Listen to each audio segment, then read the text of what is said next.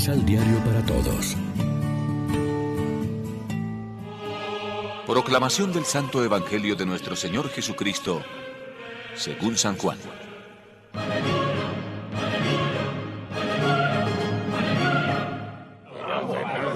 Los judíos empezaron a discutir entre ellos y se preguntaban, ¿cómo puede este darnos a comer su propio cuerpo?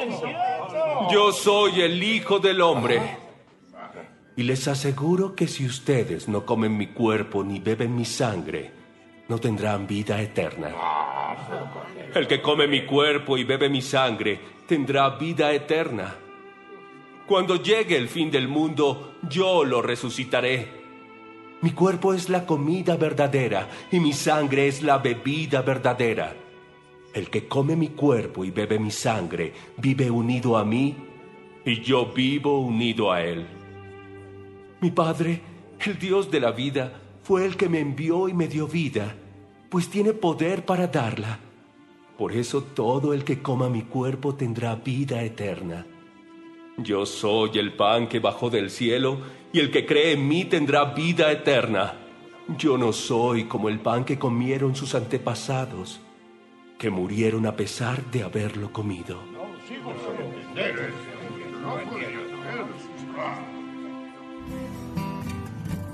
Lección Divina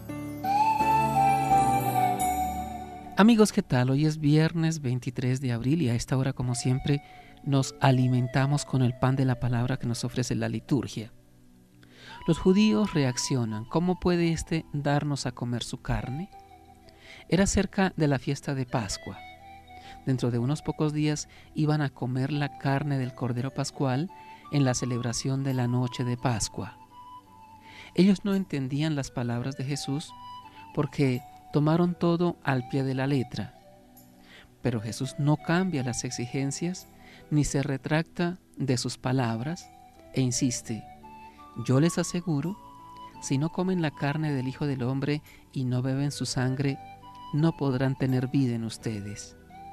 El que come mi carne y bebe mi sangre, tiene vida eterna, y yo lo resucitaré en el último día. Mi carne es verdadera comida, y mi sangre es verdadera bebida. El que come mi carne y bebe mi sangre, permanece en mí y yo en él. Comer la carne de Jesús significa aceptar a Jesús como el nuevo Cordero Pascual, cuya sangre nos libera de la esclavitud.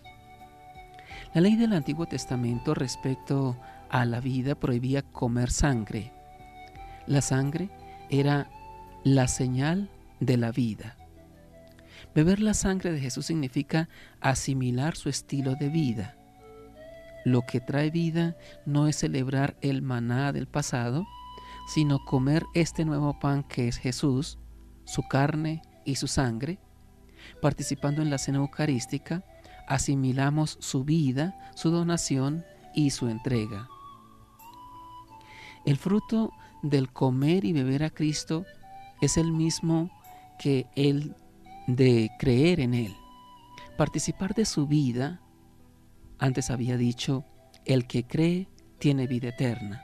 Ahora, el que come este pan vivirá para siempre.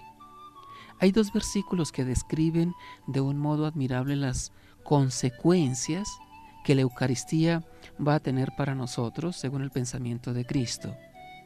El que come mi carne y bebe mi sangre permanece, es decir, habita en mí y yo en él.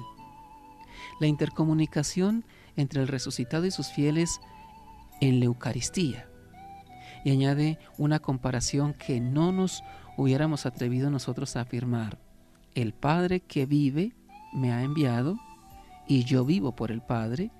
Del mismo modo, el que me come vivirá por mí. La unión de Cristo con su Padre es misteriosa, vital y profunda. Pues así quiere Cristo que sea la de los que lo reciben y lo comen. No dice que vivirá para mí, sino por mí. Como luego dirá que los sarmientos viven si permanecen unidos a la vid, que es el mismo Cristo. Reflexionemos. Comer la carne y la sangre de Jesús es el mandamiento que Él nos da. ¿Cómo vivimos la Eucaristía en nuestra vida cotidiana? Aunque no podamos ir a misa todos los días o los domingos, nuestra vida debe ser Eucaristía. ¿Cómo alcanzar este objetivo? Oremos juntos. Señor Jesús, que en la Eucaristía nos das a comer tu carne y a beber tu sangre, danos la gracia de recibirte siendo conscientes de lo que esto implica. Amén. María, Reina de los Apóstoles, ruega por nosotros.